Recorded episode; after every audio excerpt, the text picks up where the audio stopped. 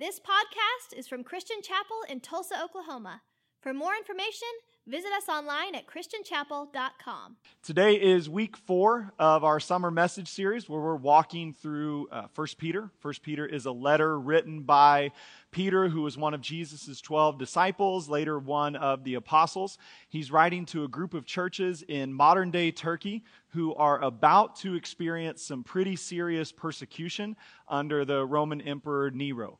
And so Peter is writing, uh, kind of sensing that these winds of persecution are beginning to blow, and writing to encourage these churches you can persevere in difficulty. And we've looked at it now for the past three weeks of the, the primary way Peter encourages them and us to persevere is by reminding us you are chosen. You have been elected into the family of God. And if He chose you to be in His family, if He elected you to be in His kingdom, then He's going to be with you and He's going to provide everything you need to be faithful to Him no matter what you're facing right now. And so it's just this really wonderfully encouraging letter to us of you can just keep going no matter what comes your way. Now, the, the first three weeks, Peter has really been focused on the, the passage we've been looking at. He's really been focused on lifting our eyes up beyond our problems and onto the kind of the grandeur and glory of God and who He is and what He's accomplished. And He's helping us understand this is who Jesus is, this is what Jesus has done, this is who you are because of that. And as we begin to grasp that, it's designed to make our problems kind of shrink back down to their proper perspective. Now, the, the beautiful thing of all of these letters written to the early church is they all have this great combination of kind of soaring theology, teachings about who God is and what God does, and also very practical, on the ground instruction. And so today, Peter is starting to transition us a little bit from look up and see who Jesus is and what he's done to now, okay, let's look down and consider how this actually impacts the way we live every day. So we're going to look at 1 Peter chapter 1 verses 13 through chapter 2 verses 3. It's going to be about the, the longest passage that we're going to tackle at any point during this series. Um, but as we do, you'll see, I mean, easily it could have been four different messages, but the, the four ideas we're going to see are so tightly woven together that you can't really talk about one without talking about the other. So we're going to jump in and we're going to see Peter is teaching us four very simple things. He's saying, be holy be foreign, love deeply, and keep growing. So those four things we'll see. We'll read it together. 1 Peter chapter 1, verse 13. If you have a Bible, you can follow along. If not, it'll be on the screen for you. Therefore, with minds that are fully alert that, that are alert and fully sober, set your hope on the grace to be brought to you when Jesus Christ is revealed at his coming. As obedient children, do not conform to the evil desires you had when you lived in ignorance. But just as he who called you is holy, so be holy in all you do. For it is written, Be holy, because I am holy. Since you call on a Father who judges each person's work impartially, live out your time as foreigners here in reverent fear. For you know that it was not with perishable things, such as silver or gold, that you were redeemed from the empty way of life handed down to you from your ancestors but with the precious blood of Christ, a lamb without blemish or defect. He was chosen before the creation of the world, but was revealed in these last times for your sake. Through him, you believe in God who raised him from the dead and glorified him, and so your faith and hope are in God. Now that you have purified yourselves by obeying the truth, so that you have sincere love for each other, love one another deeply from the heart. For you have been born again, not of perishable seed, but of imperishable, through the living and enduring word of God. For all people are like grass, and all their glory is like the flowers of the field. The grass withers and the flowers fall, but the word of the Lord endures forever. And this is the word that was preached to you. Therefore, rid yourselves of all malice and all deceit, hypocrisy, envy, and slander of every kind. Like newborn babies, crave pure spiritual milk, so that by it you may grow up in your salvation, now that you have tasted that the Lord is good. So again, it, it's definitely the, the longest passage we'll tackle. I know last week we had three verses and spent 35 minutes. Uh, we will not apply that same ratio today, I promise, uh, or we would be here till about three or four o'clock. And honestly, I'd start getting hangry about 12:30. So uh, we'll we'll get you out of here, but we're going to work through again four ideas: be holy, be foreign, love deeply, keep growing. Now, I, I don't know if, if you have natural uh, rhythm or are musically inclined or uh, maybe poetically gifted, but those four ideas really just flow kind of off your tongue, right? Be holy, be foreign, love deeply, keep growing. And if I was cooler, more confident, musical, cooler, uh, you know, we might auto tune that or remix it or do something, but we're not because I am too old, too white, and too insecure. So uh, we're just going to teach through it instead. So, first thing Peter's telling us be holy. He says, with minds that are alert and sober. It's calling us to really kind of this, this mental, intellectual engagement with our faith. Now, remember, Peter has just painted this soaring picture of our salvation in Christ, the new life that is ours, and the kingdom that Jesus is still to bring to us. And he says our response to what Jesus has done is to live with minds that are fully alert and sober. What he means is that every follower of Jesus must be mentally, intellectually engaged with their faith. You are supposed to continually and intentionally consider how what Jesus has done for you affects how you live for him.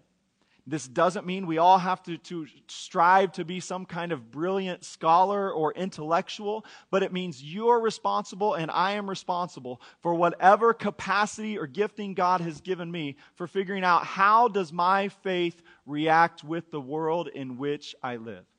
So Peter's telling us, look, you got to be alert to do this. Don't fall asleep. Don't get distracted. One of the greatest impediments to spiritual growth is distraction and apathy. If we just give all our attention to other things, and, and now more than ever, we might be the most easily distracted society in human history.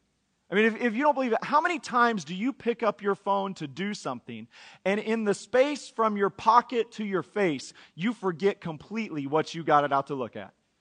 Anybody else of like, it buzzed. I should check that alert. I wonder what the weather is. And then you, what's the news and what's the, and 10 minutes later, you're putting it back in your pocket and thinking, I never checked the email, the text message. Okay. Like we are just, we're so, so distracted. Even the most disciplined among us are still distracted. And so it's important for us to pay attention to what Peter says. If we're going to be holy, we have to pay attention to who Jesus is and how that plays out in the world in which we live. And he gives us a couple ideas just so we understand how serious he is. First of all, he says, as obedient children. So he's reminding us the call to holiness is a call to place ourselves under the authority of Christ. In the same way, you know, I, I, don't know if you, with my three kids, occasionally I'll make the statement to them of, I'm not asking you, I'm telling you, right? Or, or a different variation of that. These are not like kind royal family statements. These are just, uh, these are like the Tao coping mechanisms, right? Uh, you want to cope with something? Cope with what I told you to do. Okay? You can cope with that. Uh, you know, and, and, so we'll tell them sometimes of like, hey, we're telling you about a decision, not inviting you to a discussion. So you can just go get it done. Okay? And this is kind of a little bit what Peter's trying to help us understand. As obedient children, so, reminding us, you have been brought in by the finished work of Christ according to the will of the Father and the work of the Holy Spirit in you, and you have brought into his kingdom as his subjects, into his family as his children. He has authority over you, and you gladly and joyfully submit to that because it's the best way for you to live. So, as obedient children, we're going to be holy, and where are we going to be holy? He says, Be holy in all that you do making the point there is not one square inch of your life that Jesus doesn't care about.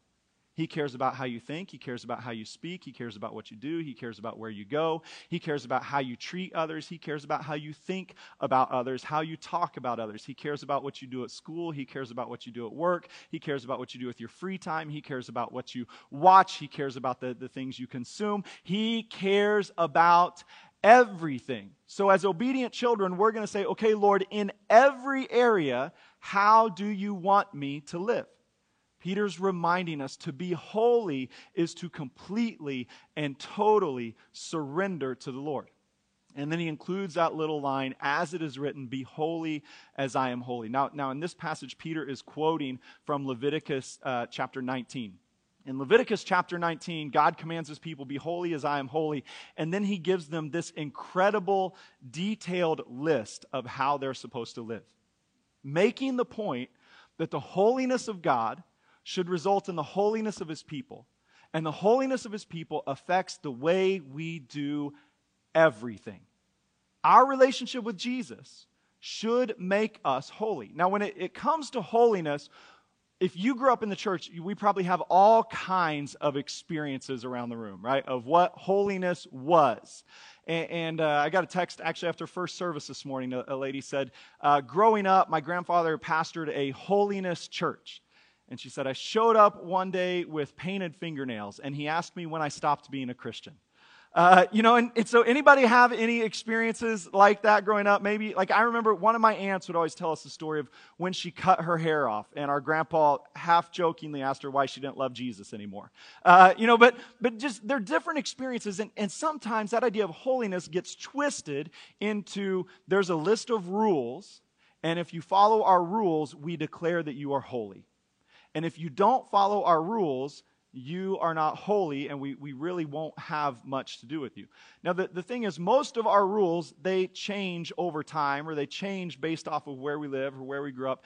This is not the holiness Peter is talking about. He's not talking about a list of rules that you do. He's not talking about a lifestyle you adopt to try to earn God's love. He's not talking about a lifestyle you adopt to try to prove that you belong to Him. But he roots our holiness in the holiness of God. Be holy because I am holy, and you are my obedient children. Right? In, in the same way that with your biological child, you don't have to tell them, hey, make sure your ears look like mine. Right? Hey, make sure that you have the same awkward gait that I do so people know you're my kid hey, make sure that you, you know, only like the foods I, you don't have to do that stuff. It just happens because they're your children. What Peter's trying to help us understand is there are going to be intentional choices you make to live holy, but your motivation for holiness is not external, it's internal. You have been made like him. And so our attempts to live a holy life are not attempts to earn an identity, but they are the natural outflow of our identity in Jesus Christ. He is holy, He resides in us, so now we can be holy. But again, holiness requires a mind that is fully alert and sober. So we are going to continually ask the question what does it mean to be holy here? And we're not looking to our own opinions. We're not looking to the, the advice of others, but we're looking to the scriptures, the power, and the presence of the Holy Spirit. And we're saying, God, what does it mean for me to be holy in this relationship, in this space? As a student, what does it mean for me to live a holy life in my education? As, a, as an adult, what does it look like to be holy at work, holy in my neighborhood? To be holy, as the scriptures describe, is to live a life that is set apart. Right? God's holiness is all about his perfection and his otherness. He is completely unlike anything in the world because the world has been tainted by sin. And so when we're called to be holy, we are being called to embrace a, a way of life that is defined by its otherness. To be holy is to be different. And just in case we don't understand it, Peter then begins to lay it out for us. So if you if you slide down just a couple verses there, I believe it's in verse 17. Peter says, Since you call on a father who judges each person's work impartially, live out your time as foreigners here in reverent fear. So, again, now, if, if you're not understanding holiness, he's going to help us by saying, okay, to be holy is to be a foreigner. Now, everybody understands the idea of being a, a, foreigner. Even if you've never had that experience yourself, you know, by definition, to be a foreigner is to be different, right? It means you're in a land that you did not naturally belong to. There are some things that don't get along. Anybody ever had the opportunity to travel outside the country of your birth or the country where you were raised? Okay. Anybody uh, travel one of those countries that had a, a different language? Okay. Uh, how about a country that had a remarkably different culture? Right, so not like, yeah, I crossed the border by Niagara Falls to go to Canada for 10 minutes, but uh, legitimately a different culture. Anybody that, that has ever been to a place where, I mean, it just feels literally like the world has been turned upside down. Yeah, so, so this is my experience. Like, I've, I've been able to go to a lot of different places, but I never feel more out of place than when I go to India. Like, from the moment that plane lands in New Delhi, I know and all billion people in that country know I am a foreigner. There is nothing about me that says this man belongs here. I am tall. I am white. I only speak one language. My wife wears shorts. I don't know how to eat uh, the curry the right way. There's just every, I don't like being around people. I think that we should obey the capacity of the train and not push it more than that. There's just, I mean, and, and there are hundreds and thousands of other ways that Indians would look at me and say, You don't belong here. I am 100% foreigner the entire time I'm in India. Right? And, and you've maybe had that experience, and you know when you're a foreigner, there's, there's no real denying it. It's just kind of who you are. You can't do anything about it. And what Peter's trying to help us understand is when you have been elected by Jesus, when you've been chosen to be in his family, when you are following him, you've got the new birth into a living inheritance, it's going to cause you to live a holy life. And a holy life is going to cause you to stand out. The only way a foreigner stops being a foreigner is if they completely and totally assimilate into the culture in which they live. All right, they have to adopt the language, the dress, the customs, every single part of it. And what Peter wants us to understand is that as followers of Jesus, this type of cultural assimilation is simply not possible no matter where you live, no matter what point of history, no matter where in the world, no matter what the culture around you looks like, to be completely and totally surrendered to Jesus Christ will always make you different.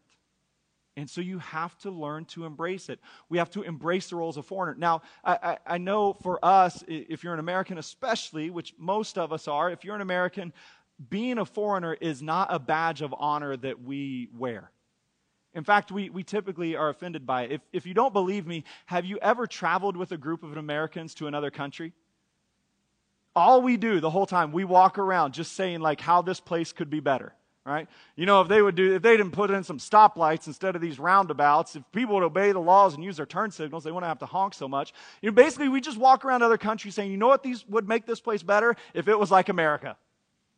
Like, just make it America and it'll be great. Eh, we, we don't have that. And anytime somebody would try to push back on us and be like, hey, what you guys do is weird or foreign, our response is always, no, it's not. It's better.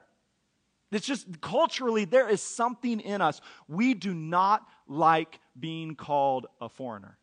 And yet, Peter says, if you're going to follow Jesus, you need to embrace the role of the foreigner. He's going to get into it even more with this later and call us aliens and exiles. So if you think it's hard being a foreigner, just wait till he pushes in a little harder, even. But for today, we just want to settle into that idea of if I'm going to live a holy life, it means I'm making a commitment to live as a foreigner.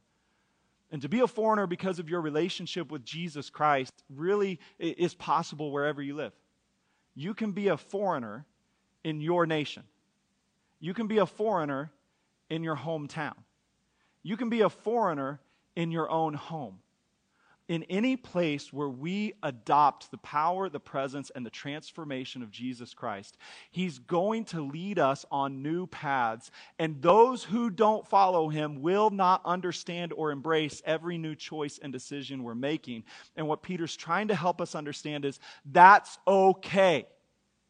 You were made to stand out be a foreigner. And he says, You're going to be a foreigner out of reverent fear for the Lord. So, so again, reminding us this is a life God is calling us to for our good, for His glory. We can trust Him with it. But even in those spaces where I don't understand why I have to stick out this way, I'm going to live with a reverent fear of, Lord, if this is what you said, then this is what I will do. And that fear is not kind of like this abject terror of, I, I don't want to talk to him. I'm afraid to approach him. I'm afraid he's going to judge me. I'm afraid he's going to condemn me. It's more just a, a deep, serious, holy, reverential respect for who God is and what he's accomplished. And so we're going to live in that space. And, and then Peter also tells us the reason that you can live as a foreigner is because your salvation came at such a great cost you weren't just purchased with silver or gold or other perishable things, but with the imperishable sacrifice of Jesus Christ. You were brought into his family, and his intention is for you to be different. So be holy, be foreign, and then he tells us, and love deeply. And this is essential to us because if we, if we only emphasize the two of you've got to be holy and you've got to be foreign, we can very quickly become pretty harsh in our interactions with each other and the requirements that we're placing on one another. And so any conversation about holiness must also include a conversation about love. Love and holiness are not two separate things, they're, they're two sides of the same coin. To be holy is to love others, and to love others and love God is to be holy. You cannot separate those two things. And this is what Peter tells us. He says, Now that you have purified yourselves by obeying the truth, so that you have sincere love for each other, love one another deeply from the heart. For you have been born again, not of perishable seed, but of imperishable, through the living and enduring word of God. Love and holiness must go together. Any attempt to live a holy life without a love for God and others results in legalism. It results in a, world where we're just saying, okay, we're going to follow the list of rules to prove how much we love God and to prove how much God should love us.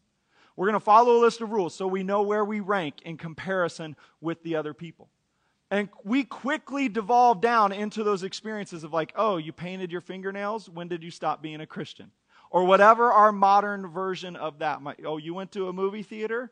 Have fun in hell. Uh, you know, uh, whatever it might be. School dances? No, we're not. You know, and, and so these, like these, obviously you can tell the ones I grew up with, not the painting fingernails. That was someone else. Uh, but, but the school dances, the movie theaters, every generation has their own rules. I'm sure right now there are things that we're telling our kids we don't do that, that they're kind of rolling their eyes like, I don't, I don't see it. Now, I don't like to think that because I do think I've arrived at the perfection of faith in parenting.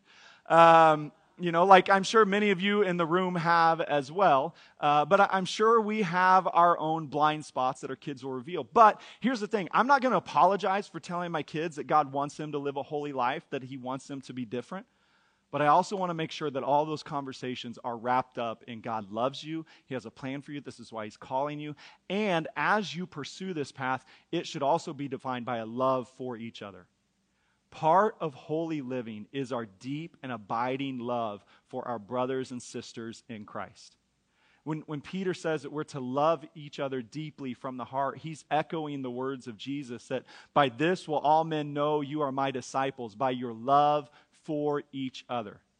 The Christian community is defined by its love, and its love is one of the things that makes it holy and set apart. In this place and in every church around our nation, around our world, it's supposed to be a unique Christian community based on the love of Christ that expresses itself in love for one another and love for the world. But I love the language Peter uses because even in, in phrasing it, he's reminding us it's not easy. Says you've got to love one another deeply and from the heart. And then reminds us you're, you're probably not going to do it on your own. Right? But you need the imperishable gift of Jesus Christ in your life to accomplish this way of living. But when we do it, when we make that decision to consistently love deeply, passionately, fervently, intentionally, When we decide, I don't care how I feel, I'm going to love you anyways because you're my brother and sister in Christ. I don't care what you say, I'm going to love you anyway because you're my brother and sister in Christ. I don't care where we disagree, I'm going to love you anyway because you're my brother and sister in Christ. When we live with this kind of love for each other, it does cause us to shine like a city on a hill to a world that lacks selfless love in almost every arena, the church is designed to stand out. Our love is a significant part of our holy witness to the world. And when we love well, it screams loudly of the transforming power of the gospel. We see this at, at Royal Family Kids Camp every summer. So there are so many ways um, that Royal Family is set up to tell the gospel story without preaching to children in any way. You know, because of our relationship with DHS and, and their help in, in getting campers to come to camp, we agree with them of, hey, we're not going to do altar calls. We're not going to do some of those normal things that we might do at our own church camp. Uh, but as, as Eddie and Dawn were sharing earlier, there is no restriction on us answering questions that a child gives to us. And, and again and again and again, they just kick doors wide open for us to walk through. Sometimes it's as blatant as what they mentioned earlier of a camper looking at you after you pray for them and say, Do you have anything else to tell me? Right? Those kids better thank God they did not say that to me. Be like, yes, sit down. it's going to take a while. Go get your friends and a notebook. Um, you know, but but it's it's just so easy. But one of the ways that we get to tell them about the love of Christ is through our relationships with each other. So, again, if, if you're familiar with the requirements for being in foster care at all, you know that, that normally something bad has happened abuse, abandonment, neglect, some other form of trauma or loss. You, as a child, you don't get placed in foster care in, unless something really bad has happened to you. And a lot of times, what that means is they have not seen a lot of healthy relationships modeled in their life. So at, at, Royal Family, it's all volunteers and we're all there together and we have a chance to model all kinds of healthy relationships for them. So some of them have never known their, their grandma or grandpa. So we have a, a camp grandpa and grandma. And they, they treat them like a grandma and grandpa would. They give them some presents, they invite them to lunch, they do little special things with them. It's an opportunity for that. Some of them have never seen healthy marriages. And so you, you have Eddie and Dawn Redden who are leading the camp. And everybody knows that's Mr. and Mrs. Redden. And the kids are watching how they interact and how they speak to each other. You've got other married couples who are serving around camp. And sometimes, you know, the husband will be a counselor here and the wife is a counselor here. And, and their groups will kind of merge together at different times. And the kids start to learn, oh, they're, they're married, they're together. You have fathers and sons who are serving together as buddy counselors. You have mothers and daughters who are serving together. You've got just family relationships all over the camp. And in all these spaces, we're modeling for these kids because Jesus loves me and changed me. This is now how and why I love my wife, how and why I love my husband. This is how and why I love my kids, how and why I love my parents. And, and that the kids understand. The, the one that is confusing to them all the time are friendships between men and women who are not married or related. I, I can't tell you, it's, this is going to sound bad, but I think you're smart enough to follow me. I can't tell you over the nine years I've been at Royal Family Kids Camp how many different women from Christian Chapel have been mistaken for my wife. Um, not because of anything I've done, okay? So, uh, perfectly appropriate all the time. But, but what we've noticed is many of our, our boys and many of our girls who are at camp, they do not have a, a concept or a context for healthy male female friendships and interactions. And so it's, it's not just with me. You see it all over camp. You say hi to a, um, if a man says hi to a woman as she walks by, the, the question is like, is that your wife? Right? I've now reached the point in life where they've asked me, is that your daughter? No, she's older than me, you know?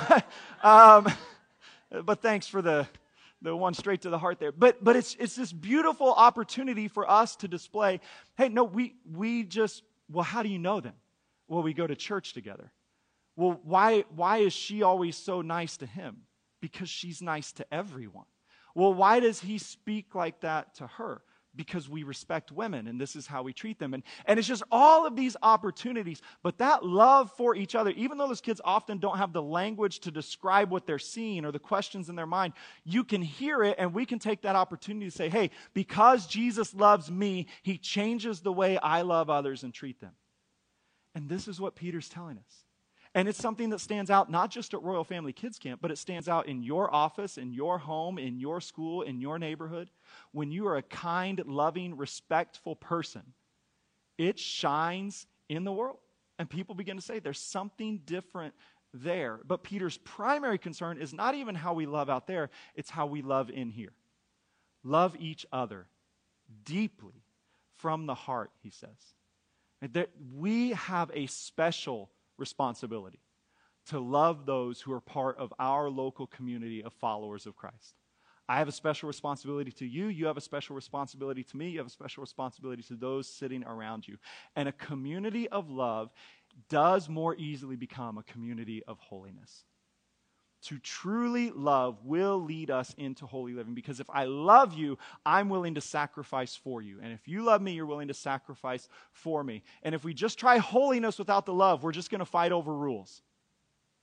But if our holiness is motivated and wrapped in love, we will present a remarkably different picture to the world.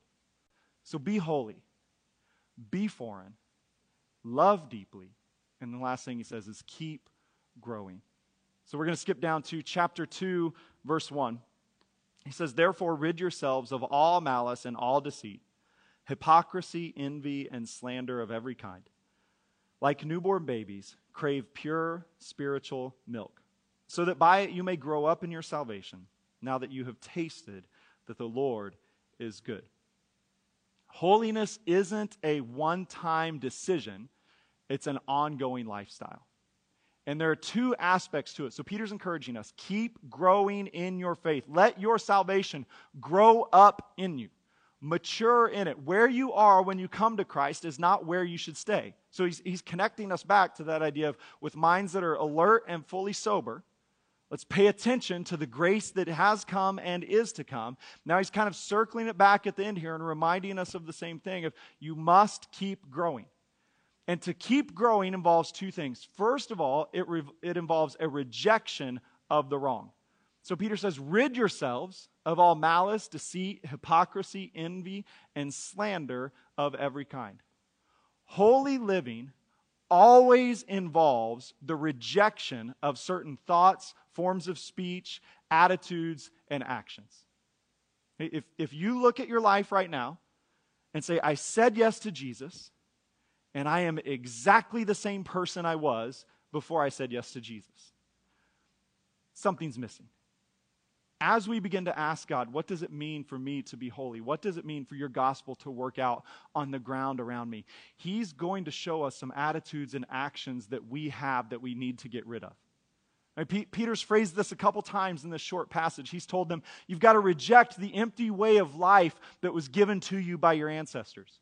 He's telling them there might be patterns, there might be cycles, there might be behaviors that have been passed down from generation to generation to generation, and you've bought into the lie that to be part of your family means this is just who you are.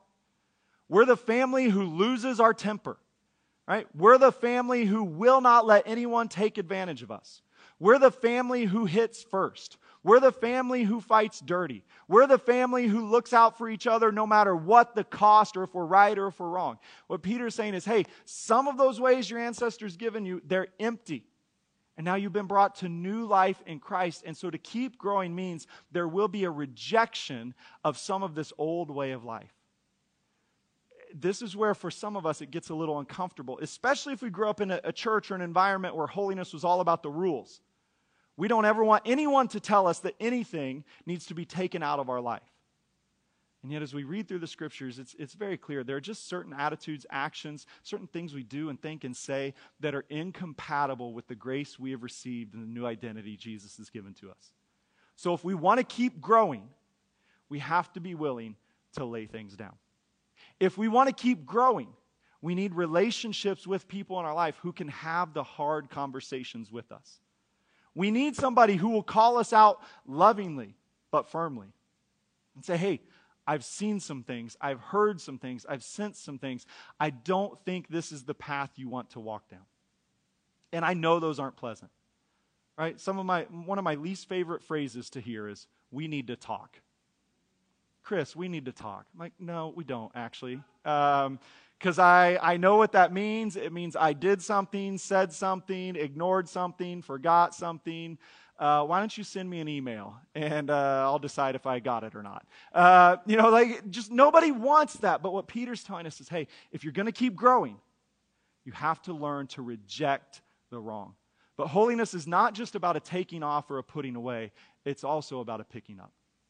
So we're going to say, he says, you need to learn to crave crave the right, like a baby craves pure milk. Like newborn infants crave pure spiritual milk. So, holy living, be holy, before and love deeply, keep growing. We're going to put aside the wrong, but we're also going to start to chase, to nourish, to run after the right. This is a part of holy living that some of us miss out on. We focus so much on what we're not supposed to do that it becomes this negative, soul sucking experience. And we forget, Jesus is saying, I want you to put these things down so your hands are free to pick these things up.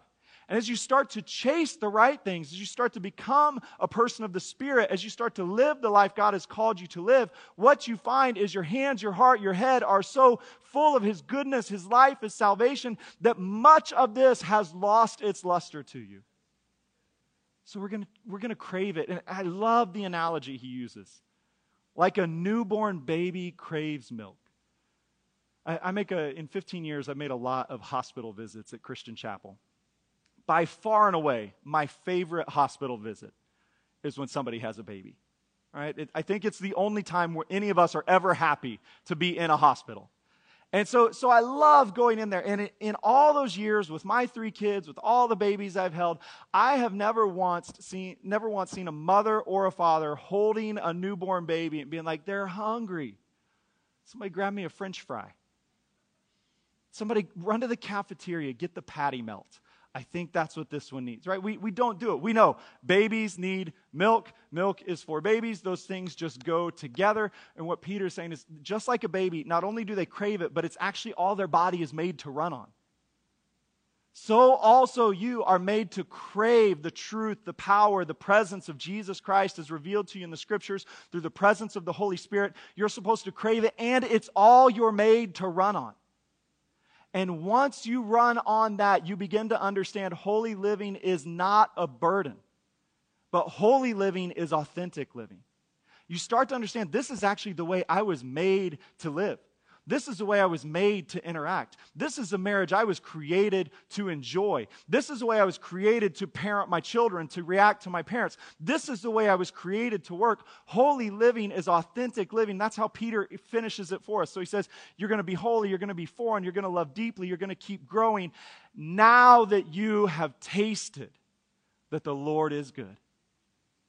And that's the part some of us miss out on. We, are trying to be holy. We're trying to be foreign. We're trying to love deeply. We're trying to keep growing. We're trying to do it all in our own discipline, our own strength. And we have never once tasted that the Lord is good. We've tried to do it all in our own power. We've tried to do it all in our own strength. And He's just inviting us to come and say, hey, Christ has done it for you.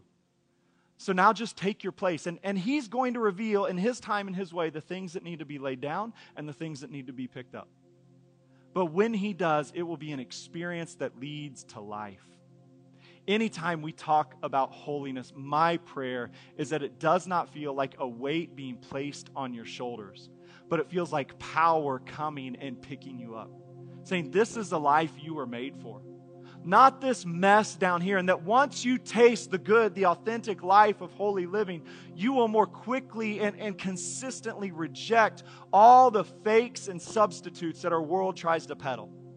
Because you'll know this is where my satisfaction comes from. This is where my soul is completely and totally secure. This is where my relationships are healthiest and strongest when I live the life Jesus died to make possible for me. So if you'll stand with me, I want to pray for us this morning and give us a chance to respond to what God is saying to us. Jesus, we come to you today. And we pray, first of all, Lord, for those who may not have a relationship with you. We ask that you would give them strength in their mind and spirit to repent of their sins, to receive you as their Lord and Savior, and to walk into their new identity as children of God. Lord, we thank you that your salvation is not based on our effort, but on the finished work of Christ. And so we ask for any person who has not made that choice, today may they receive your gift and take their place in your family. The Holy Spirit, we invite you to speak strongly to those of us who are following you. Show us the areas of our life where you are calling us to increasing depths and experiences of holiness. Show us where we need strength to stand out as you've created us to. Show us the spaces where we need to trust your spirit to love one another deeply. Show us the areas where you're calling us to put down certain thoughts and behaviors and attitudes and pick up other things that lead to life. Most of all, Lord, we pray for every person in this room, for every person watching online, that you will give us life giving experiences of your Spirit.